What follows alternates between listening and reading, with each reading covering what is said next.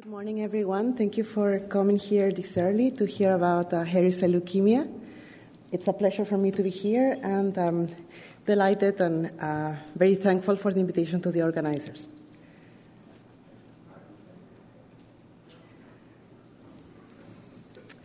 So, um, before we start into the therapies and you know what what uh, we can achieve, let's go a little bit about the background. Um, in the 1950s, two different groups, one from um, Mayo Clinic and the other from Ohio State, both described independently a condition that was called at the time leukemic reticuloendotheliosis. And it established a distinct entity with um, splenomegaly and cytopenias and recurrent infections. In 1966, Schrek and Donnelly reported for the first time peculiar cells, and they called them hairy cells. In 2008, the World Health Organization determined that the classic form of hairy cell leukemia should be recognized as separate from the rare variant hairy cell leukemia V. And in uh, 2011, Dr. Enrico Tiacci and colleagues described for the first time the presence of the BRAF V600E mutation, which is present in the majority of uh, classic hairy cell leukemias, but is absent in variant type. In terms of epidemiology and diagnosis, it's a very rare disease, about 900 to 1,000 new cases in the United States per year, only 2% of all leukemias diagnosed. Median age of diagnosis is in their 50s, with a higher incidence in males and um, white the clinical hallmarks include fatigue and infections. It used to be that most patients presented with massive splenomegaly, but that is no longer the case, as people have uh, um, nowadays they see their doctors frequently and they get an annual CBC. In terms of initial evaluation, you should always do a peripheral smear review. And monocytopenia is a very sensitive and specific manifestation of classic cell leukemia. The differential diagnosis included uh, the variant subtype and other um, indolent B cell malignancies. The flow is very classic CD19 positive, CD20 positive, CD25, 103, 123, and CD200 positive. In most of the um, disease with classic subtype, you find the BRAF um, mutation. Uh, in order to do a bone marrow aspirate, it's very hard. Most patients have a dry tap. So you actually have to do a trephine um, biopsy. And what you will find is the presence of um, the BRAF and CD20 on the uh, bone marrow. Indications for therapy most of the patients can be on active surveillance until they present symptoms, which are similar to other indolent lymphomas or leukemias. You just um, follow the patient closely and if you have any um, symptomatic lymphadenopathy or cytopenia, then you initiate therapy. Historically, the treatment used to be splenectomy or interferon. Interferon had a um, response, but very short lived, and very few cases had a complete remission. This was changed to a purine analog, and later on, rituximab was included as a frontline, and that's kind of like the standard of care at present. In terms of relapse refractory disease, this is still an unmet need. And it is for this reason that there are several new agents in the pipeline that are being in development. In terms of molecular testing, most of the patients have hypermutated IGHV, and the unmutated type is seen more frequently in the patients with a variant um, subtype. IGHV 434 expression is associated with higher disease burden and poorer response to single agent cladribine with a shorter overall survival. BRAF V600 mutation is absent in cases of hairy cell leukemia variant or IGHV 434 classic. These are some of the recurrent genetic lesions. And in terms of the differential diagnosis, why is it important? So the variant subtype is very, very um, rare. Some series reported that as low as 10% of typical presentation. The reason why you actually need to find out is because these are the typical patients that don't respond to um, traditional cladribine use. They have a very poor overall response rate, and they should be considered for therapy with a clinical trial or cladribine in combination with rituximab.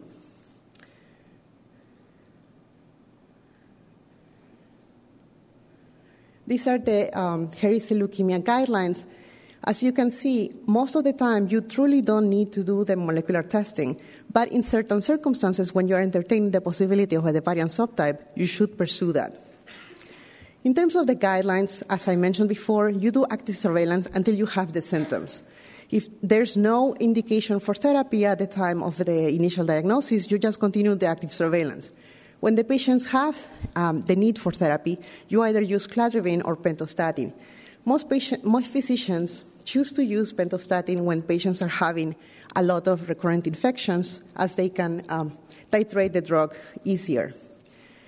Your goal is to achieve a complete remission, and once you achieve that, you observe until indication for treatment. If you are unable to achieve a complete remission, then you should treat this patient as an early relapse. In terms of relapse refractory therapy, you either retreat with the initial purine analog plus or minus rituximab if you relapse after two years of the initial therapy, or you can choose to use the alternative uh, agent depending on the patient's preferences and your uh, diagnostic criteria. Other physicians, depending on the age and comorbidities, may choose to only use rituximab in these patients, and that is also okay by the guidelines. If you relapse in less than two years, the first recommendation is to send this patient to a clinical trial because historically you know that these patients are going to do very poorly. The other option is to treat with an alternative purine analog plus or minus rituximab with rituximab by itself or with vemurafenib. Vemurafenib was tried and tested in patients that had a short relapse, uh, just one or two years after the last therapy. And at the time of disease progression, these are the preferred regimens. First, again, the clinical trial, because by the time that you get here, you're a very rare patient and you should be seen by someone from the Hairy Cell Leukemia Consortium. The second option could be vemurafenib plus or minus rituximab. And the other alternative is moxetumomab plus pasudotox. It's a new agent just approved in the fall of 2018. Another um, option could be the use of ibrutinib, and I'll go about these drugs in more detail.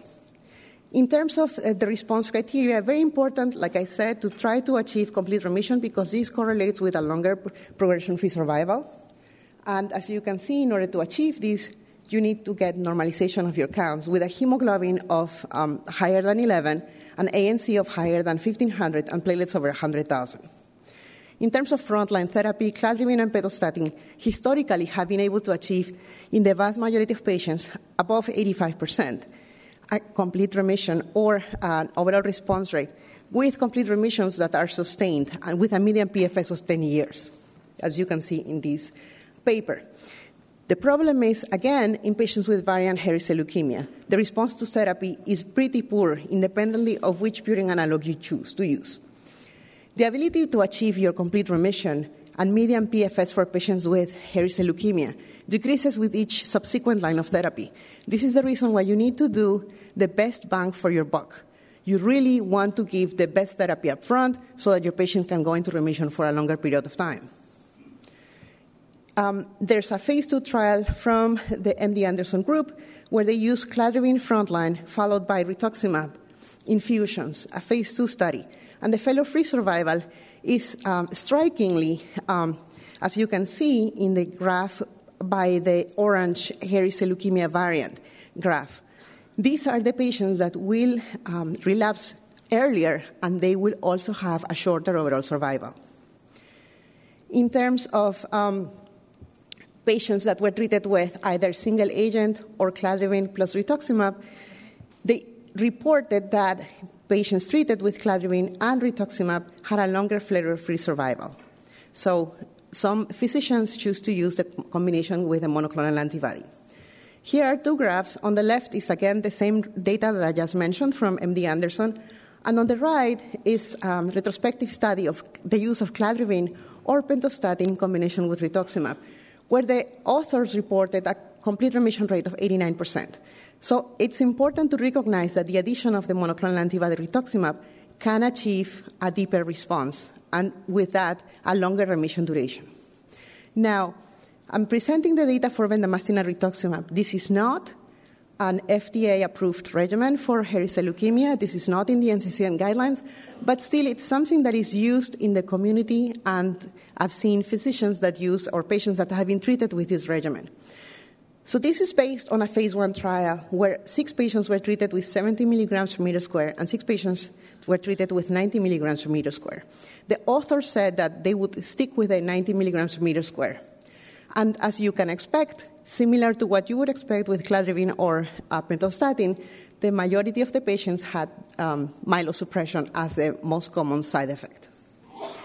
The patients that stayed in remission longer were the patients that were able to achieve a complete remission. Now let's move on to targeted therapies.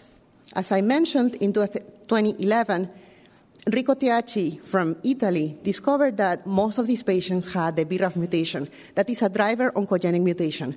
So the thinking is if you have an oncogenic driver, why don't we use a drug that is already approved for melanoma and see if it works? And lo and behold, there were two large multicenter studies, one in Europe, one in America, and they both came back with the same response rates between 96% and 100% in both groups. Um, the complete remission rate with monotherapy was 35% and 42%, respectively. And as you can see, after a couple of days of therapy, the villi that are seen under the microscope don't no longer appear just by using the drug, which is given at 960 BID. In terms of how does it affect your, um, your your counts, the ANC, hemoglobin, and the platelet count goes up over time. It also improves the outcomes in the bone marrow. And what was seen in both, um, mainly in the um, European group, because it was a little bit more mature, is that the patients that were able to achieve a complete remission were able to be in remission for a longer period of time. And they had treatment free survival that was longer as well. So, again, the message is try to achieve a complete remission. In terms of survival and PFS, the overall survival is better and longer um, from other historical components. And as you can see, the percentage of hairy cell leukemia cells in the peripheral blood and in the bone marrow decreases over time with the, t- with the drug regimen. In terms of toxicities, I know that it's very hard to read, but it's for your slides, so you will get them after the conference.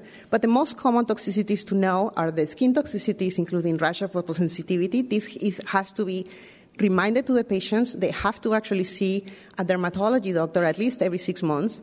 There's also a chance of developing secondary skin cancers. Also, arthralgias and arthritis, pyrexia, and increased bilirubin is common. Now, I'm not going to talk into depth with this combination, um, but it's kind of like the new kid on the block, vemurafenib with rituximab in um, relapse refractory hairy cell leukemia, just presented at EHA this summer. And uh, it sounds pretty good. The um, number of patients that was able to achieve a complete remission was 96%. So this was um, a very safe regimen. There were no new um, toxicities found. And more importantly, there's a consideration that maybe at some point, vemurafenib with rituximab in combination could be a good challenger for what has been historically a disease that has been treated with chemotherapy. So maybe this regimen will be the next, you know, um, E1912 trial, which showed that ibrutinib in combination with rituximab was better than FCR in CLL. We don't know, but it's, it's a gutsy uh, consideration. Now, let's talk about the other targeted um, kinase that has been approved. It's in the NCCN guidelines for consideration, but ha- this data, data is under review. It hasn't been published yet. It's a phase two study, 28 patients. Uh, last time it was presented was in ASH 2016, and there were two groups um, patients treated with 420 and 840 once a day. And essentially, patients were able to achieve some sort of response over time, but the responses are very slow. It takes about eight months. Now, I want to bring to your attention the next drug, and this one drug has been approved by the FDA last year. Um, it's a long story um, from the NIH. In 2001, um, it was the first time that it was published that this monoclonal antibody targeting CD22 um, had activity in hairy cell leukemia, and it only took 17 years for FDA approval. But, you know, perseverance is important in medicine.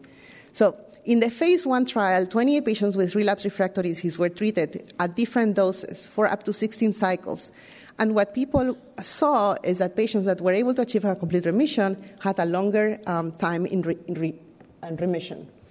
Now, if you see from the phase one data, the investigators found that it's very important, if possible, not only to achieve a complete remission, but also undetectable MRD, because this correlates with a longer remission duration. As you can see, the top line on the graph on the left is still in, in remission if you achieve undetectable MRD.